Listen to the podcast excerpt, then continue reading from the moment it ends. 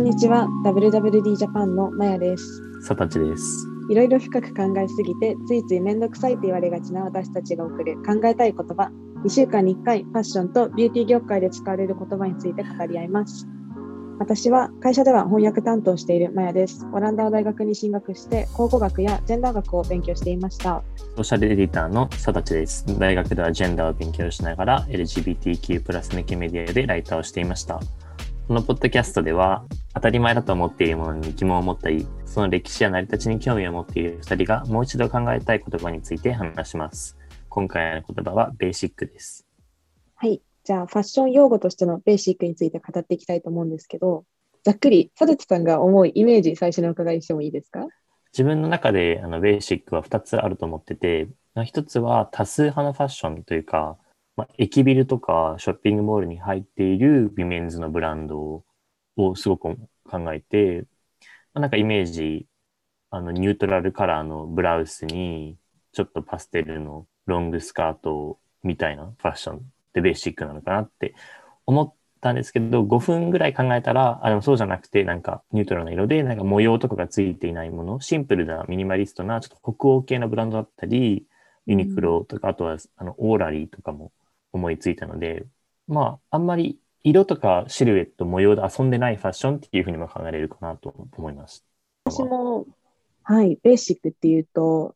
落ち着いてて、こう、無難なイメージはうんうんなくはなかったんですけど、その中でもなんかベーシックってカテゴリーになると、なんか素材とか形とかサイズ感とかすごく吟味したイメージが強くて、だから色とか柄で遊ぶってよりかは、なんか自分のパーフェクトマッチを見つけるみたいな、こう、長く愛するアイテムを着るみたいなところが今は強いかなって思いました。その、まやさんが今言ったベーシックが、無難って言葉が一番しっくりくるかなと思って、今、あの、まあ、僕が最初思ったものと、えっと僕の2個目がほとんどまやさんの2個目と同じ、うんまあ、2つの今ベーシックの定義が出たと思うんですけど、どちらにしても無難だけど、2つの違いは、1つ目がその多数派としての無難。本質的にそれが無難というよりも、まあ、周りが着てるから無難になるマジョリティとしての無難と、あと2個目はその素材とか形とかで本質的に無難のその2種類の無難があるかなと思います。うんうん。じゃあ、ベーシックの定義的に言うと、まあ、英語では基本だったり、基礎だったりうんうんうん。を意味すると思うんですけど、はい。まあ、ベーシックなアイテムから、ベーシックファッションから、まあ、そのファッションの基礎を知ってるっていう意味でのベーシックとか、まあ、いろんな多岐にわたるものなのかなと思います。そうですね。なんかベーシック系っていうと、その全体のコーデとしてもそうだし、とベーシックアイテムっていうと、また意味が少し変わってくる。というか、まあ、英語だとベーシックスっていうふうにあのもう名詞として使うと思うんですけど、まあ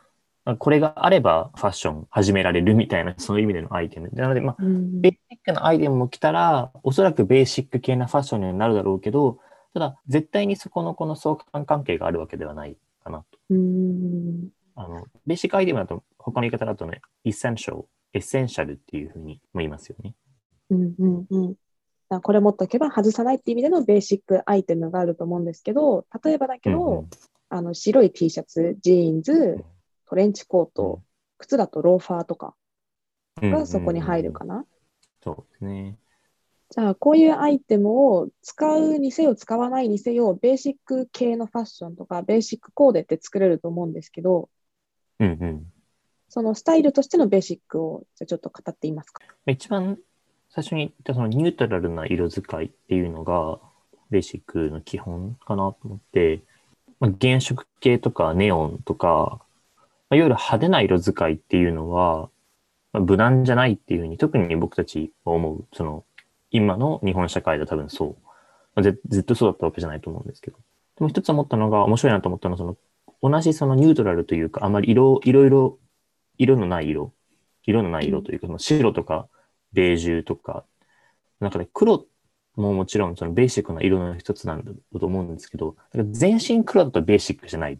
っていうところ。なんか全身黒を逆に攻めているというか、うんうん。あの、まあ、モードっぽく見えたりとか、アバンギャルドっぽくなったりとかするので、そうですね。なんか色派手な色じゃなくても、ベーシックじゃなくなっちゃうこともあるのかなと。じゃあ色だけが限ったわけでもない。確かに。うん。オールホワイトの印象とオールブラックの印象って全く違いますよね、多分うんうん系統が。まああとは、ままあにミニマリストファッションっていうと、ベーシックってあんまりこう、境界が定かじゃない言葉の一つかなと思うんですけど、そういう意味で無印良品着てる人って、ベーシッうんクファッション楽しんでる人なのかなと。確かに。なんか、ライフスタイルとしてのベーシック、ミニマルな暮らしみたいなのを体現してるファッションになりますよね、多分無印は。そうですね。まあ、無印の名前自体が、そのう、ん。もともとノーブランドっていう意味での無印っていう意味なうん。ので、うん、あの、っていう意味で基礎とか基本っていうのは、そこにつながっている。ユニクロも結構コラボとか最近はしてるけど、まあ、本質的にはすごくうん。ベーシックなミニマルなファッションアイテムたちが揃っているというか、系統なのかなと思います。うんうんまあ、あの、ファストファッションの時に話してるんですけど、ユニクロはシーズンとか年ごとにものすごくスタイルが変わるとか、着てて、あ、去年だってすぐに分かったりするようなブランドではないと思うんですけど、そういう、そういうところがベーシックの一つかなと思ってて、うんタイムレスである必要性もあるし、まあ、タイベーシックだからこそタイムレスにもなるうんし、タイムレスだからこそベーシックにもなるっていう、その関係があるかなと。確かに。だから、それでいくと、こう、ベーシックって若干、じゃあ、トレンドを追うものの対義語としての性質もちょっとあるかなと思うんですけど、その中でも面白いなと思うのが、オーラリーとかは、ベーシックと形容されることが多いブランドかなと思うんですけど、コレクションでコンスタントに発表していて、うんうんファッションの波にはいるんですよね。それが結構面白いなと思って。うん。面白いですね。だからこう、オーラリーのコレクションとかって、まあ、あの形がすごく凝っているとか、派手なデザインがめちゃくちゃあるとか、うんうんうんパッと見でオーラリーらしさってなんだろうっていうのが多分伝わりづらいところがある。それを、あの弊社の大塚記者の記事などでも、あのなぜ伝わりづらい服で挑むのかっていう記事とか出てるんですけど、うんあのそこで大塚記者がその述べているのが、まあ、シンプルでベーシック、まあ、時に真面目と普通と誤解されることもある。だけど、まあ、このブランドがまたう内側には、その職人肌のこだわりが過剰なほど詰まっていて、上品さとリラックス感があるみたいな。だこう割とこれがベーシックのファッション的な意味を体現してるのかなとか思いました。結構、あの、シンプルなブランドに対してのレポートって、ベーシックだけどこだわりがあるっていうふうに、そのうん逆説的に使われることが多いなと思うんですけど、そもそもそのファッションっていうのが、まあ、個性を表すものとか、あの、自分を表す言語の一つとして、なので、まあ、伝わりづらいこととか、シンプルであることっていうのは、基本ネガティブとして見られていることが多いかなってうん。思うんです。まあ、だからこそだけどこだわりがあるとか、だけどよく見たら素材がとかいうふうに、その、まあベーシックにであることに多少のあのネガティブな要素があるかなと思うんですけど、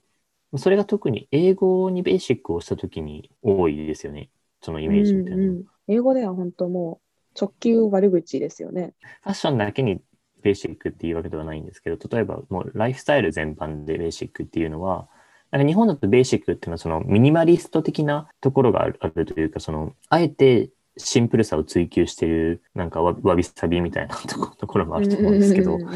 あの、英語だともう少しミーハーに近いかな、イメージとしては。よくベーシックな白人の女の子みたいな、ベーシック white girl って言った時は、まあ、金髪で泡黒着てて、モール歩きながらスタバ飲んでる、日本の量産型女子的なその少しネガティブなイメージが強いですよね。なんか日本語だとまだその救いようがあるけど、英語だと本当に悪口になるので、またたまにその、まあ、和製英語的な感じで、なんかベーシックなファッションっていう風なのをそのまま英訳しちゃってる人とかたまに見るんですけど、まあちょっと日本語とはイメージが変わってしまうのかなと。うんうんそこの響きの差は結構、使い割れ方の差は結構ありますよね。でもって今のその、まあ、量産型女子うんも、あの本当にベーシックを表す面白いものだと思っていて、うんうんこれは、まあ、ミソジニ的な背景とはもちろん関係はあるっちゃあるんですけど、この女の子がやってることは軽薄で薄っぺらいと見られがち的な、そうんうんうんあれは、あるにせよ、ベーシックっていうと、表面的なアプローチというか、に対して言うのかなって感じがしますね。そうですね。量産型女子のベーシックっていうのはさっきあの、うん最初に、ベーシックなんだろう続きに最初に言った、うんその、マジョリティとしてのベーシックを指してるかなと思って、まあ、そそういう、まあ、それはだから英語のそのベーシックがネガティブになる理由と少し似てる。それこそ、そのやっぱりファッションって個性だっていうふうに思ってる人が多いので、そういう意味で、まあ周りと同じだとつまらないっていううん、ところが強い。まあ、ただなんかあの、ベーシックなファッションでも、あえてベーシックなファッションっていうのは、あの、まあ、昔から憧れとか人気があると思うんですけど、例えば、あの、フランスのなんかパリジェンヌのファッションってよくあの、本とかにあるじゃないですか。なんかパリジェンヌは5着しか持たないみたいな。あ るある。そのベーシックなものしか持ってない。ベーシックなアイテム、うん、 basics、まあ、エッセンシャルなアイテムしか持ってない。で、それで、メイクとかも赤リップしかしない。そこはだから effortless、抜け感っていう意味でのところと、あの、ミニマリストへの憧れが強いところもあるのかなっていうのと、あとは、西海岸とかの T シャツとジーンズだけ、ある意味その着てる人の素材を生かしているもの。っていう意味でのベーシックっていうのは、日本にもその流行りというか憧れというか、であって、これだから見かけはベーシックだけど、先ほど言ったそのマジョリティがしている量産型としてのベーシックとはまた逆でのベーシックですよね。あ、だからその本質的なベーシックっていうこと、うん、そのものとかがベーシックだけど、みんながやってるからしてるとは思っていない。その、自分はむしろ他人と違うんだって思って、まあ、別の地域のものを真似しているっていうトレンドもあると思います、あると思います。そのイメージのなんか、その西海岸っぽい方のイメージの象徴として、今、憧れの対象になってるのが、ヘイリー・ビーバーとかカイリー・ジェンナーのファッションかなと私は思っていて、なんかあの、撮影前にコーヒー持ってフラッとスタジオ入ってるみたいな姿がかっこいいみたいな、その effortless 感とミニマル感とベーシック感がいけてる的なトレンドかな、今ってちょっと思いますね。TikTok によく出てくる。うん、TikTok のあの、よくモデルのオフデューリー、まあ、仕事じゃない時の格好、普段着か。オフデューリーバックっていうふうなよく見るのは、よくパパラッチの映像とかでそのお店とかから出てきて車に乗るまでのその瞬間の動画ってよくあるじゃないですか。その時の、まあコーヒー持ちながらサングラスに白のクロップトップにジーンズみたいな、うん、正直どこも特別ではないけど、まあ、何かがハマってるみたいな、そのベーシックさ。うん、うん。まあ、これもエフォートレスだけど、最近面白いなと思ったのは、そのハッシュタグで、is this fashion or is it just skinny? っていう、その、本当にファッションなのか、痩せてるだけなのかっていう、その、ベーシックだからこそ、ファッションとしての言語が少ないから、まあ、素材で勝負してるっていうことで、自分が同じものを着てもおしゃれにならない。つまり、実は売ってるものは商品じゃなくて自分の体だっていう、その、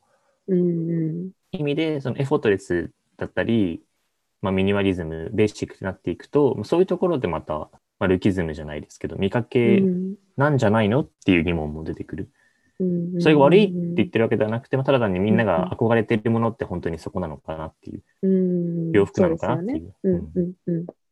この格好を着たいと思う時の憧れの対象って実はファッションじゃなくて、ただその体型だったんじゃないっていう、そこの、そうですね。そこが混合しちゃうと、トリッキーなメッセージを発信してることになっちゃうってとこありますよね。なんか美容室にその髪型がおしゃれだと思って持っていくけど、まあ、それを自分が見たものはそれが髪型だけだけなのか、メイクなのか、洋服も含めたのか、その顔なのか、輪郭なのかっていう、その、そこで線が引くのが難しい。でもそういう感じで、それが露骨に出てくるのがベーシックなファッションというか。うん。なんか真似もしにくいファッションだなと思います。確かに。でもなんかベーシックってその先ほどになんか時間を感じさせないとかタイムレスって。うん、でも、でも正直じゃあ90年代とか80年代とかのシンプルなファッションを見て、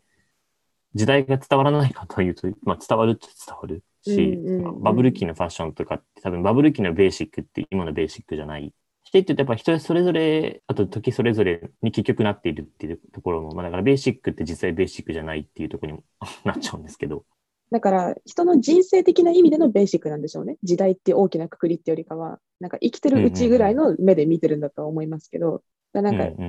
死ぬまでこのアイテムを持ってたいなとか、受け継いでいきたいなとか思えるものを言うんでしょうね。だからそれが別に派手なものでもそうであるだろうし、そこは関係あるのかないのかっていうのは微妙だとは思うんですけど、その背景的なところ、社会情勢的なところと絡めると、そのバブル期は特に景気も良くて、こうブランド物とかそういうものがすごく街中にもう少しあった派手なものとか、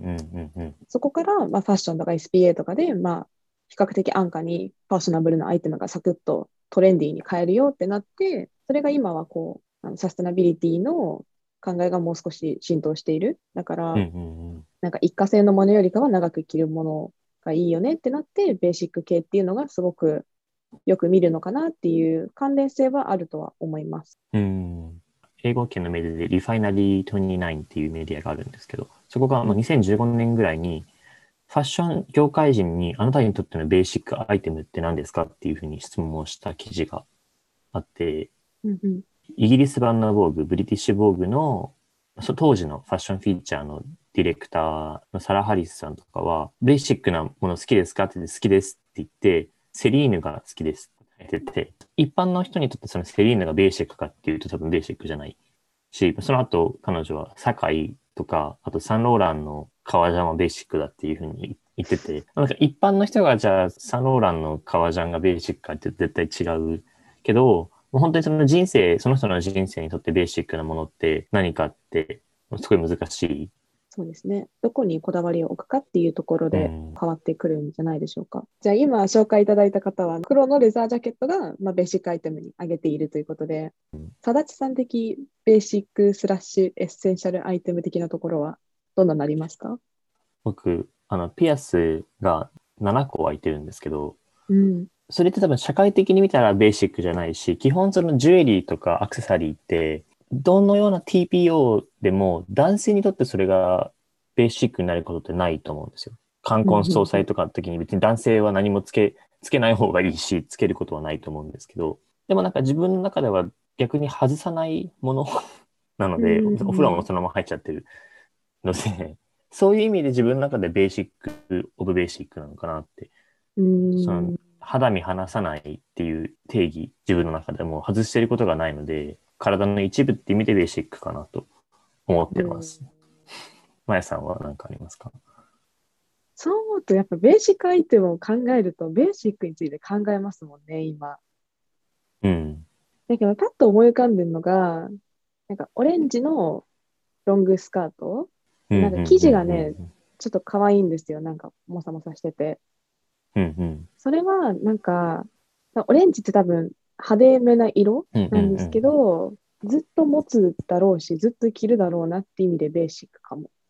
て思いました。確かになんか、今うんもう一個思ってたのが、うん。その自分、そこそこの数の洋服を持ってうん、いるけれども、その、どっか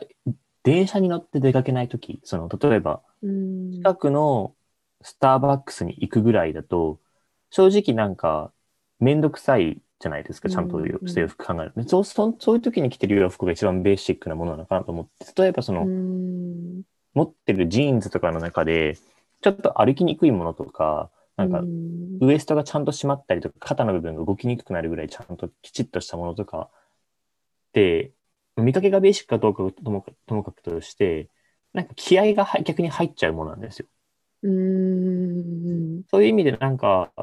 特に何も考えないときに一番最初に手に手を取るものってすごい限られてるというか、なんかうん GoTo みたいなものができてるんですよ。その絶対にセーフなのはこれみたいな、そのうん黒のコーディロイのズボンと黒のパーカーとか、そういうのもベーシックなのかな。という着心地も結構大事かかもしれないですね。なんか何も考えなくていいものみたいな。確かに。ちょっとね、午後になるとちょっとニチニチしだすズボンとかあるじゃないですか。ないですか、うんうんうんうん私はあるんですけど、そういうのはやっぱベーシックとは言えないかも。最初にめっちゃなんか全身黒はベーシックじゃないとか言ってきながら自分がベーシック真っ黒って。でも今聞いてて思ったのは、でも多分近場に出かける洋服だったら、やっぱベーシックっていうより部屋着に近くて、そのまま出ちゃうから、私のベーッシックの心の距離感って多分一人で出かける休日に着るもの。がベーシックかも。なんかそれ着とけば、あの気分も程よく上がるけど、トゥーマッチじゃなくて落ち着くみたいな。うんうんって思ったんですけど、その、なんか最最初言ってるその、うんえっと、まあ、無難なものとか、社会のトレンドから外れないものと、今言ってるそのベーシックって、一瞬全然違うことを言ってるように思えるんですけど、よく考えてみれば、その、無難だからこそ変に目も気にならないから、こそリラックスできてるってところもある。その、うん自分の中でもたくさんステートメントのある洋服がたくさんあると思うんですけど、うんあの、なんかチェーンがジャラジャラついてるパンツとか、って。思いっきり目立つし、電車に入ってくると隣に人座れないレベルのあの 洋服なんですけど、うんそういうのって、好きだから着てるんですけど、まあ、人の目は多少集まるのは知ってるんですよ。良くもうん悪くも。うんうん自覚は。そういう意味でなんか、うん、自覚はあるので、その、うん、無難ってそういうことなんだな。だ自分の心理的なところもあるのかなと思う。うんうんその、マジョリティになることで。う。ん確かにあると思います、それは。はい。じゃあ、こんな感じで今回はベーシックとは何なんだろうってことをつらつらと考えてみたんですけど、でもこうやって考えるだけでもね、なんか自分のクローゼットについてちょっと振り返るじゃないけど、ちょっと思いを馳せる時間になって意外と私は良かったなと思いました。そうですね。あそんな感じで、はい。今回もお聞きくださりありがとうございました。またお待ちしてます。はい。